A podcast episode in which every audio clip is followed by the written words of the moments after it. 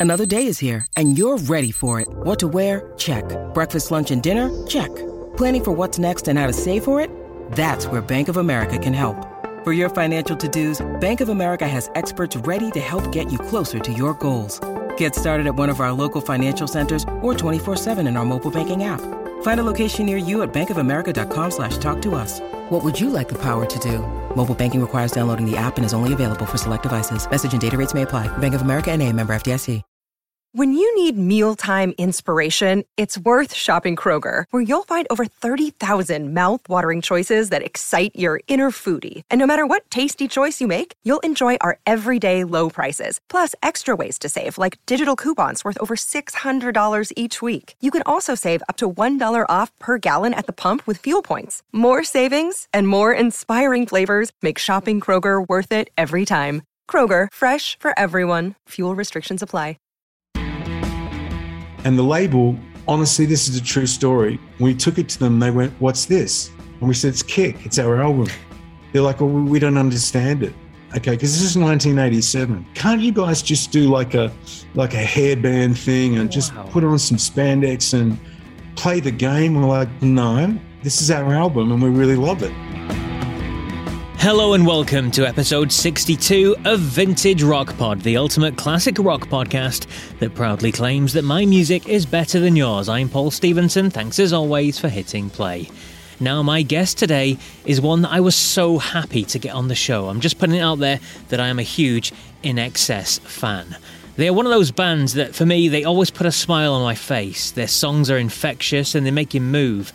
Yes, Michael Hutchence was an incredible frontman, full of energy and vigour. He was ridiculously good looking, even as a bloke, I can say that. He commanded and, well, no, demanded the spotlight.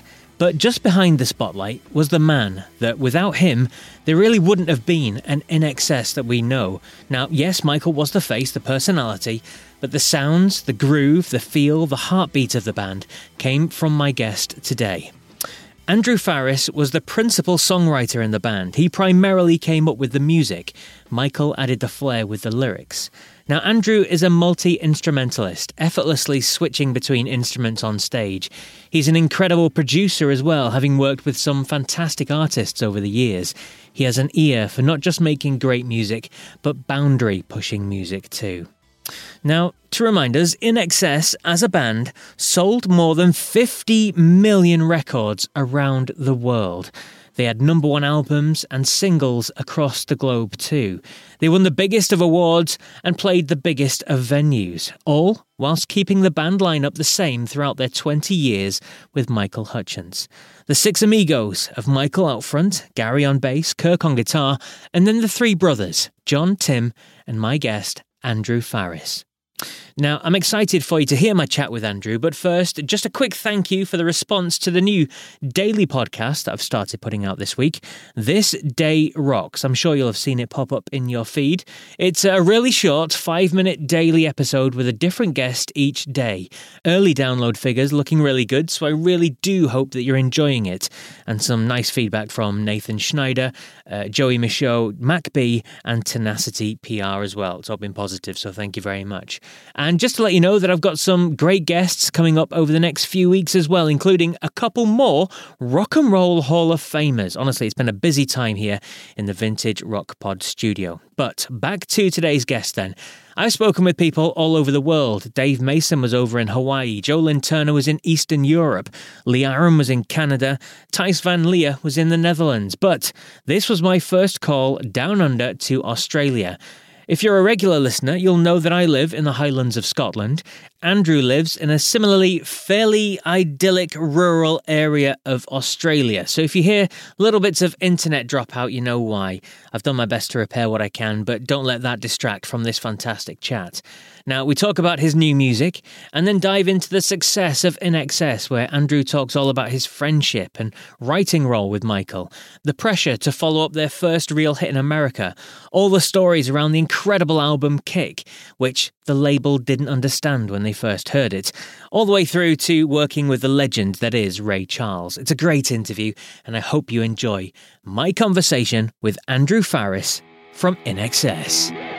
Now, I'm delighted to welcome to the show a magical musician, singer, and songwriter whose songs have gone to number one all over the world, whose albums have been certified as platinum so many times, he's probably got enough shiny discs to cover all the walls of my house. He's won awards all over the globe as well, from the ARIAs in Australia, Brit Awards here in the UK, MTV Video Music Awards too.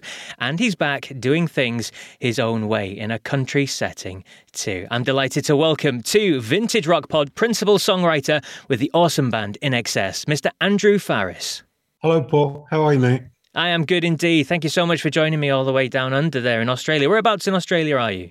I live out uh, in kind of in the middle of nowhere. I've owned a block of dirt out here for 30 years, and it's been a, a really good thing for me in my life. I'm very fortunate to live out here, and and I work outdoors as well. I get my hands dirty, and you know, in a good way. You know, I work physically, and that's good for me. You know, it saves money for going to the gym. Yes, absolutely. And keeps the, the mental health strong as well, doesn't it? Being outdoors and things like that. So great stuff indeed. Now, um, your success has been incredible. I mean, 50 million records sold around the world, plus with INXS. And we'll talk about that shortly. But I'm keen to hear about this, this musical direction that you're on at the moment. Now, last year saw the release of your first solo album. Now we know that INXS are, are all full of different styles, and you've and you've never been one to kind of be pigeonholed into one sort of style of music. But this solo work is a country theme, isn't it? So is that a genre that you've always enjoyed, or is it something that you've got into in later years? Um, a bit of both. Uh, where you know my main role within INXS was to write songs, and you know I was always at the back of the stage, and that's okay there's six members in excess, and that's a lot of real estate when when you're on the stage. And um, but I always saw my role as really, you know, as a musical kind of like I always thought of myself as writing a soundtrack for the band, you know, because you walk out on a stage and you need you need to play music and you need, you know, and that's where Michael and I met when we were friends, you know, um, school friends. I'll come back to that in a minute, but with what I'm doing now, the question to answer your question, I live out in a place like behind me that you're looking at. I live out in a world where people do work outdoors and they do wear cowboy hats, and it's all very real. And it occurred to me from my INXS background, where it's very disconnected from this kind of lifestyle out here that I live with all these people, it'd be really interesting for me to explore country music and what people, how their lives are that are affected, you know, by more by the environment, weather, you know, stuff like that. Um, but I've also always loved country music because I like the songwriting in it. You know, songwriting, you know, to me is where it all begins. And and so I didn't start out one day going, I am going to make a country music record. It didn't really happen quite like that. Actually, what it was more, the truth is more weirder than that, where I was, I've, I've, I've have made recordings, you know, demos over decades now. And I took some of my demos with me to re-record them in Nashville because the just the session musicians that are playing there are some of, in my opinion, the best in the world. And they're really good if you give them the right guidance, you know, of what you're trying to do. And I thought this is just great. So I take my demos there. I said to him, look, when I finish tracking this, my music, you know, I'll find a singer that really knows what he or she's doing. And one of them said, What's wrong with your voice? And I said, Well, it's me, you know. And they said, Well, why don't you sing it? You know, right? And I went, Okay, well, sure. You know, I, I thought, oh, I hope it sounds right. But when it came to me being a lead singer and like the guy, it was kind of testing for me because I had to keep remembering that this is not about necessarily now I'm recording me singing. I got to remember where I sound good and how I don't sound good with my own songs. And it got kind of tricky um, there for a while. But the more I'm doing it, the more I'm getting more and more kind of used to myself. I know I, I say to myself, that sounds crap. Uh, that that sounds pretty good. That sounds great. You know, I'm, as I'm going along, I'm getting a better idea it's part of my journey. I feel like I'm meant to do this. And it sounds kind of weird. And you talk about um, getting to know yourself as, as a front man, basically. You've, you've done a few shows, haven't you, recently? How have they gone down? How have you found doing that and being the man at the front singing? Yeah, it was all very well until they still started throwing vegetables at me, Paul. You know, it's going pretty well. No, it's actually it's been going well, you know. Um, seriously, it's been good. And and I just got to remember, after all these years of, of, being on stage with such an amazing group like INXS, I got to remember I'm the front man. I have to entertain people and I have yeah. to sing, you know. So as I'm playing guitar, usually, you know, on stage these days, I don't play much keyboards. Maybe later I'll do, I'll add keyboards again. But I'm playing a lot of guitar, and which I always played with Inaccessible, mainly wrote with the mm-hmm. guitar actually. But um, it was, it's more as I'm playing now, I'm concentrating a little less on my playing, a little bit more on my singing and entertaining people, you know, so, hey there, you know. Um, and that's a new thing for me, even after all these years.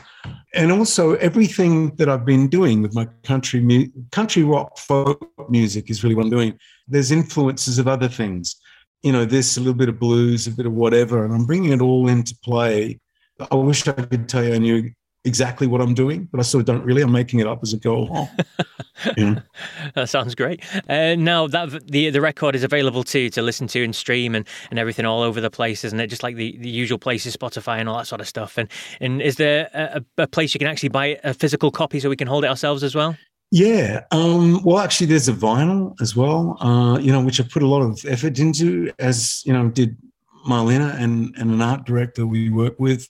The vinyl actually it does things. If you, I can't explain it. I wish I could hold it up. And I didn't know you were asking, ask me about it. But it's got a picture, like it's got it's got animation on it. So when it goes around the turntable, it actually does things, and you can get like a little app, and you put it on, ah. and, and there's things moving on it, like birds and horses and clocks and things that are going around both sides of the vinyl. But it was sort of funny when I went to do the vinyl, the record label and other people like, you don't want to do vinyl, do you? I mean, it's just so old fashioned. I'm like, I don't agree. Actually, you know, having spent time in the US recently, you go to a so huge um, bookstore chain called Books and Co.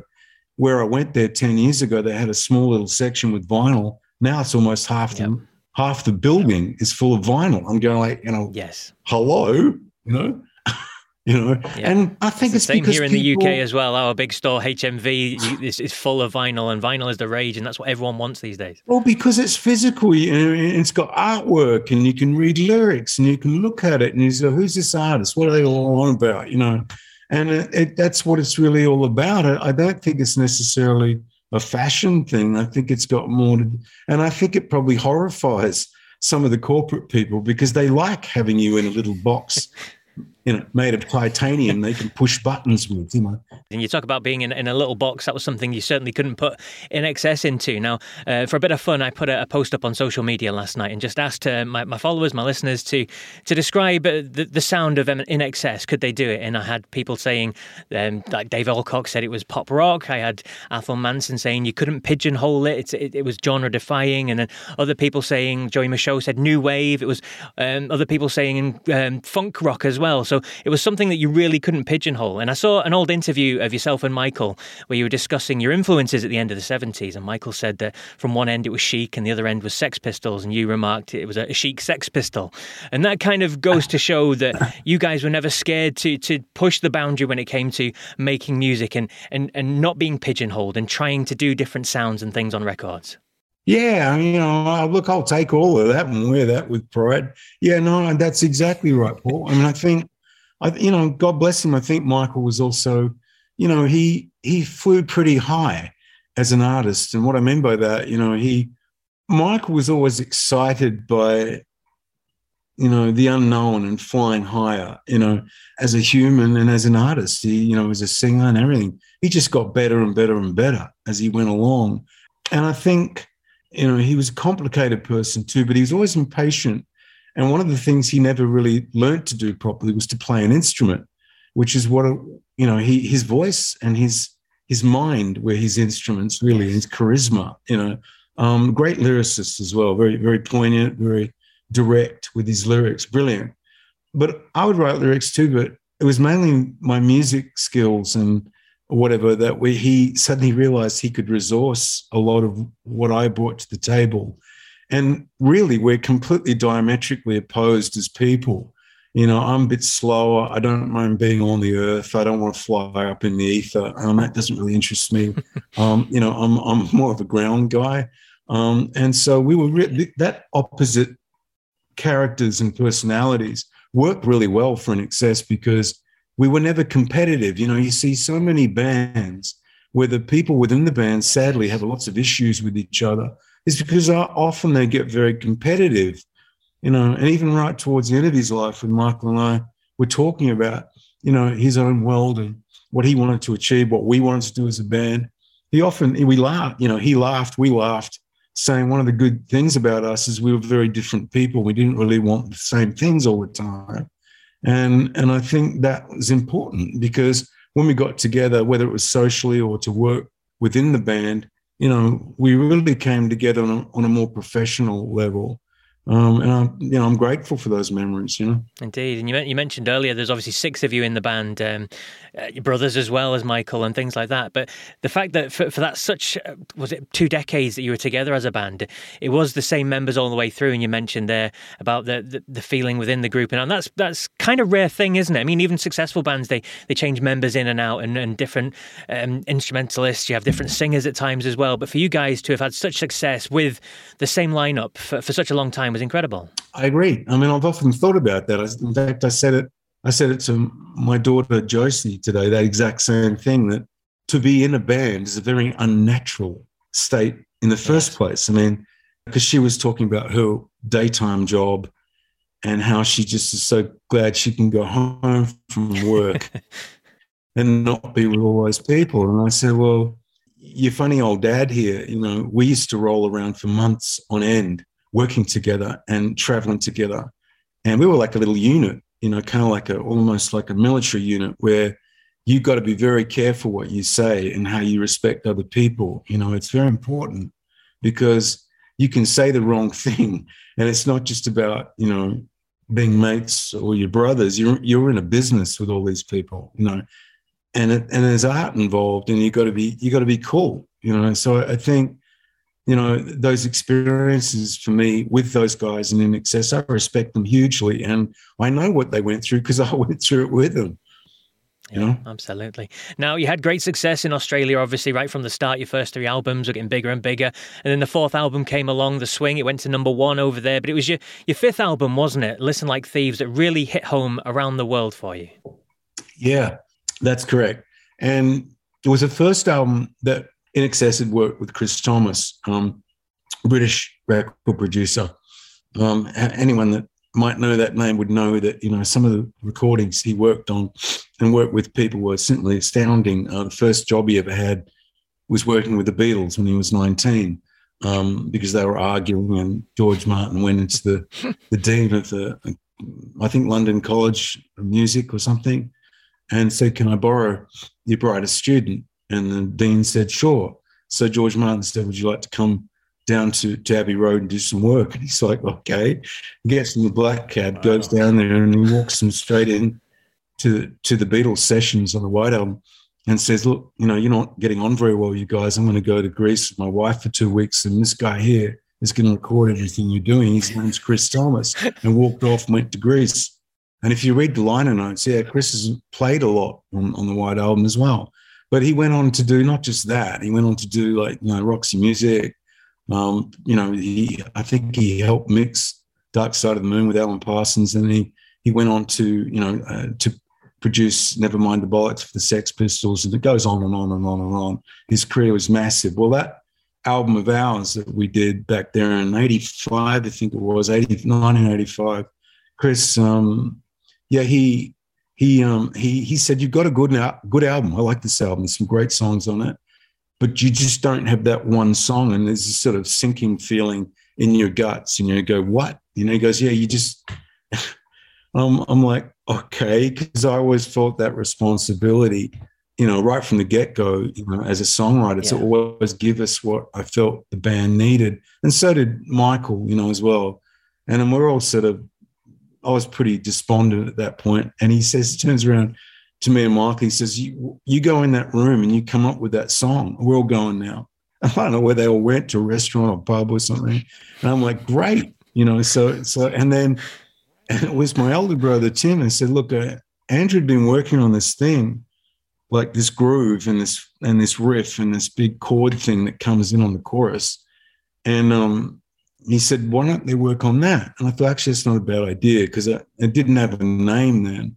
So Michael and I just played it over and over and over again, which is the demo for what you need. And then it became that. And we just made it like an upbeat, feel good song. Um, and it went huge. Um, and it went top five for the first time in the United States. And what I didn't realize we were doing at the time, I mean, I, we kind of thought we knew what we were doing, was melting that funk groove in with rock so that, you know, mm. and fortunately for us, we got right on the beginning of a train of people, you know, that came along with or after us that went, oh, that sounds really good because it's got the power of rock, but you can still dance to it.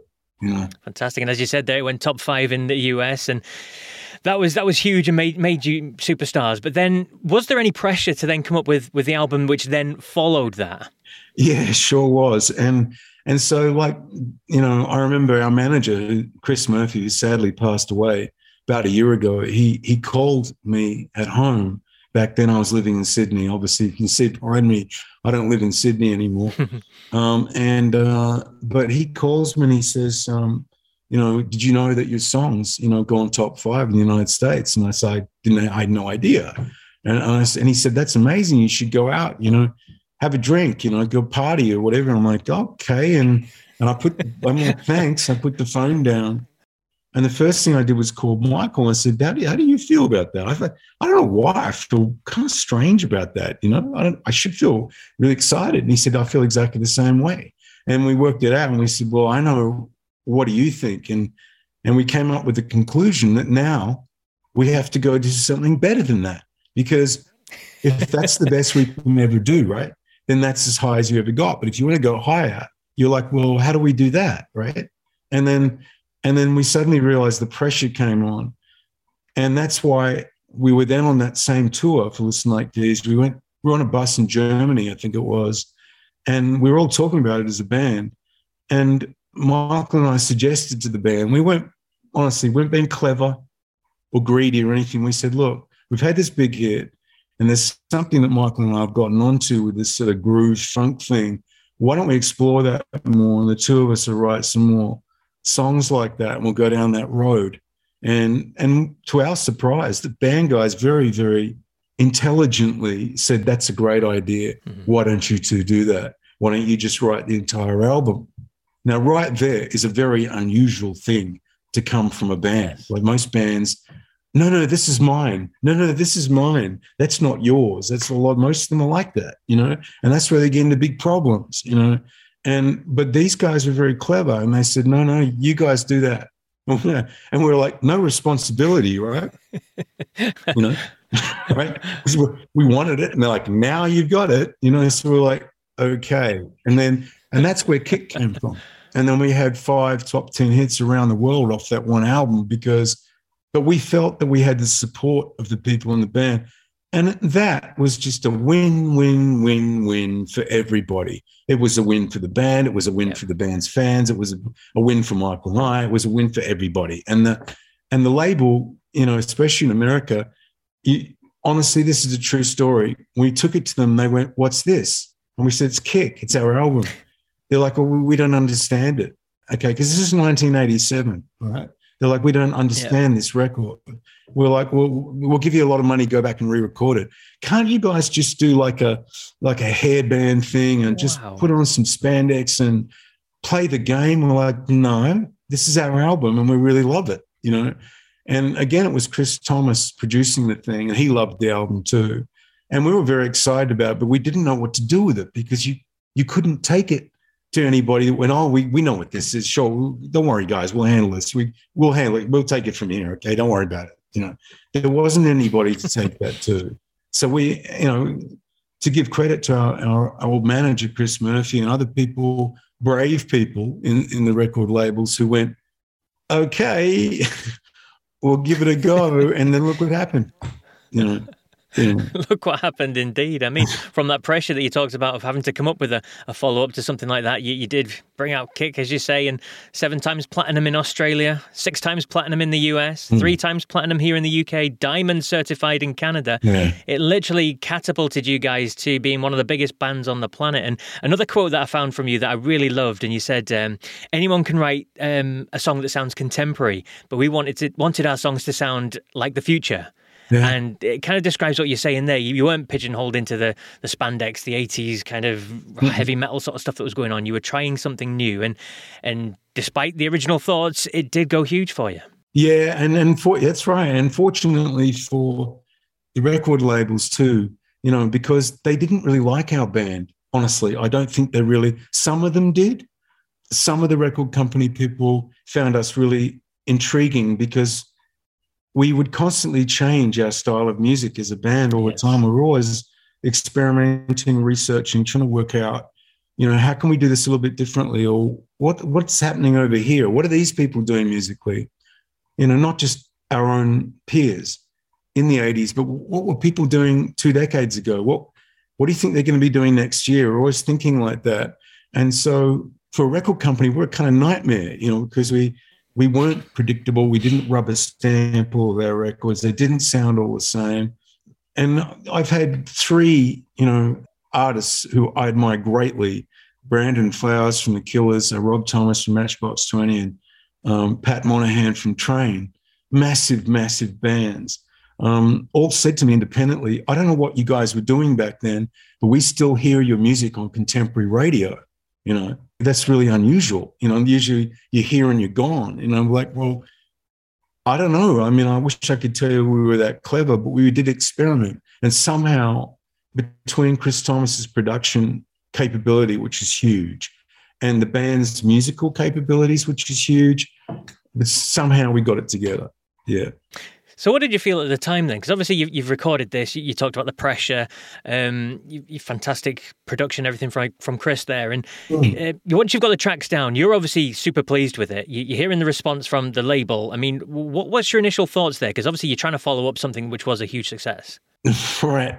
Well, I think you know, I think they realised that we were, if we were given the right platforms, that it could really work well for us. And it was interesting because when we started out our touring, we were kind of playing three to four, 5,000 seater venues and, you know, all around the world. But by the end of that tour, we were playing stadiums. That was a shock to us too, because at first you you, you think it's like, uh, you know, I don't know how to explain it. It's like a fantasy, or you think that this is great and, you know, whatever. But it's like, um, it's about money or it's about um, fame or it's about awards, like you said, hanging on walls or whatever. I think that, you know, to me, what I, I found really more and more blows me away within INXS's career is that we've gone into culture, both obviously in Australia, but in other countries where people know the yes. band. We know they they we toured relentlessly for like some. We worked in over fifty countries, and we were passionate about our shows and and trying to put on a good show all the time, you know, f- for the audiences and trying to be there, um, which sounds like a rubbish, but we were trying to be responsible rock stars. You know, like the two the two words don't really go together, but we really tried hard to to give that value to the audiences and and try to really enjoy ourselves and play well and and I think that worked because somehow we went into culture and we were ended up working alongside and with the respect of some really seriously successful and famous musicians who we admired. But that yeah. comes with a lot of. And can I just pick you up on that, if you, if you don't mind? Um, another song that I've always loved was was the one you did with Ray Charles. I mean, how mm. did that come about? That's that's phenomenal. Yeah, that was phenomenal. It was fun too. I mean, my understanding, we didn't realize it for a long time, uh, but I think we were the only band that Mr. Charles ever worked with.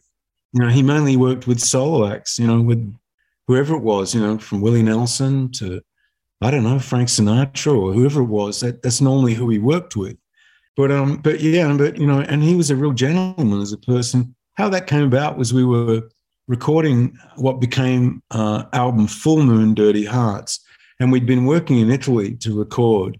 And we went to Paris to mix it. And when we got there, we found out uh, that Ray Charles was downstairs in the studio downstairs recording, and we were pretty excited. I mean, when I was a kid growing up, my dad, who was ex-Royal Navy, he used to have a uh, pretty awesome vinyl record collection, including Ray Charles records. So I, I'm like, you mean Ray Charles is downstairs? And they're like, yeah. I'm like, wow. And our manager, Chris, at the time said, why don't you send down a couple of songs and see if he'd want to sing on them or play with you? And we're like, that's Ray Charles. He's not going to want to sing and play on one of our records. What are you talking about? You know, he said, no, just send it down to him. So we did send these songs back, and the message came back up. He said, yeah, he really likes these two songs. And we're like, what? So, uh, okay. And so we ended up, you know, tracking uh, Mr. Charles on on on um, a song called "Please You Got That Need," and then we ended up taking it further, and we ended up making a video with Mr. Charles in downtown New York City and then, you know, the, the ultimate thing, I still can't believe it, is he ended up playing live with Ray Charles on the David Letterman show. Yeah. Um, and I had to play piano in front of Ray Charles. and it was a part no that I'm playing eights. No, I'm playing eights. It's not even funky. There's no even groove. I'm just going that that that that that that. I'm going of all the piano parts I could be playing in front of Mr. Charles. I'm playing eights. I'm like, oh no, he's going to think I'm like a kindergarten kid or something, you know. But he's cool. That, that man was amazing. A very very soft, soft, gentle genius. That man, incredible. Fantastic stuff indeed. Well, brilliant. It's been an absolute pleasure chatting with you, Andrew. Uh, best of luck with with your, your music and, and, playing live and honing the, the, the feeling of being the front man and the, being the center of attention. yeah, yeah, wish me luck. All right, mate. Well, you know, um, safe travels and, uh, you know, hope all's well there for you. Take care. The brilliant Andrew Farriss there. Please do check out his solo album if you can. The vinyl sounds amazing with the images on. Sounds very typical as well from a man that pushes boundaries and concepts. Right now is the time for the top fives, and of course, this week I'll give you my favourite five songs from INXS. But first, some of your comments from last week's top fives on the Tubes songs. Oh, and if you haven't had a chance to listen to my interview with Fee Waybill from the Tubes yet, then you 100% have to. It is unbelievable unbelievable. There's a lot of nudity chat because the band were pretty wild to say the least. Hello to Morris Borshtinsky, whose top five were very eclectic, each from a different album, with at number three, Tip of My Tongue, two, Turn Me On, and number one, Smoke.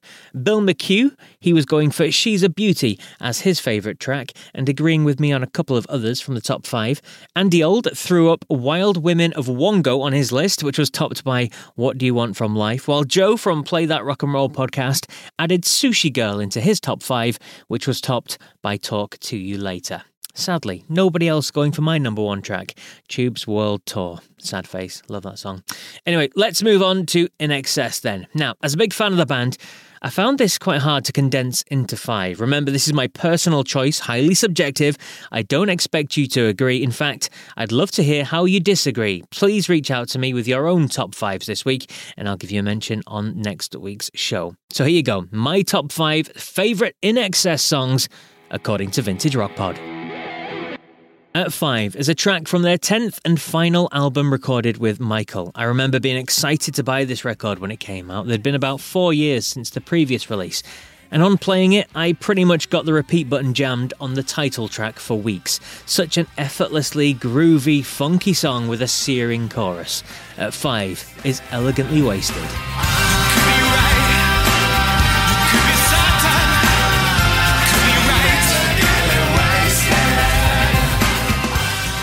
At four is a left field choice, an album track, never a single. It finally appeared on 1990's album X, but Andrew had the bones of the song going back to the kind of pre kick days where the uh, Listen Like Thieves record was being recorded.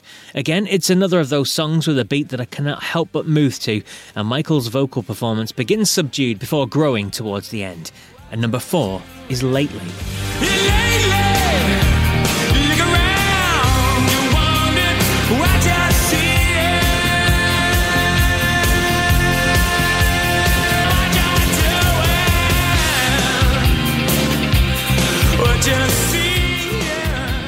At three is the fifth and final single released from the incredible album Kick. A little more subdued than some of the others on the list, but no less iconic. I love the video to this as well. Andrew and Michael sat at the piano as if trying to work out the song on the fly.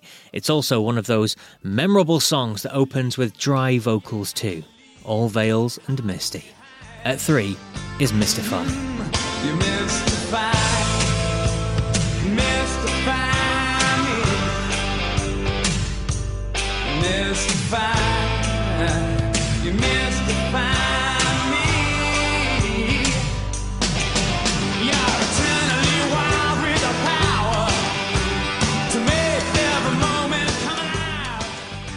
At Two is another track from the album X, the lead single, in fact. It's an upbeat, positively dancey number and another big hit for the band. The lyrics were said to have been written following Michael attending a premiere with his then girlfriend, Kylie Minogue. At number two, is Suicide Blonde.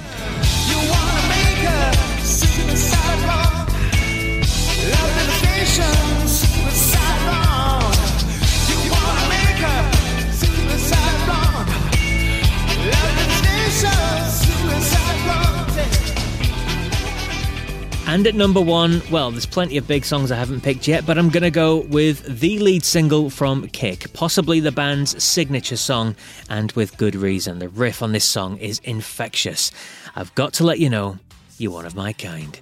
The number one INXS song on my list is Need You Tonight. I've got to let Tonight.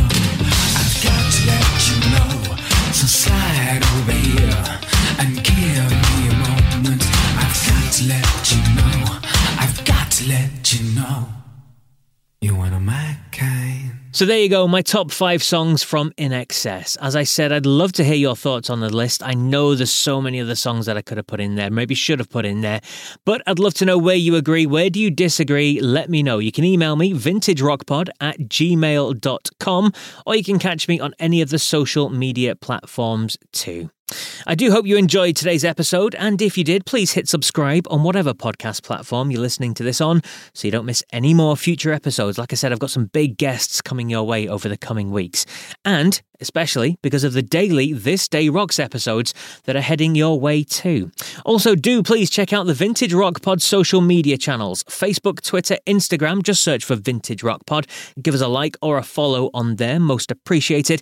And look for the YouTube channel as well, and you can get to see some of the videos that I record with these interviews too. Just search for Vintage Rock Pod. Well, that's it for episode 62 then. I'll be back tomorrow with another This Day Rocks and next week with another incredible guest. Yes, a Rock and Roll Hall of Famer. But until then, if you come across anyone who isn't a fan of rock, just tell them my music is better than yours. Take care.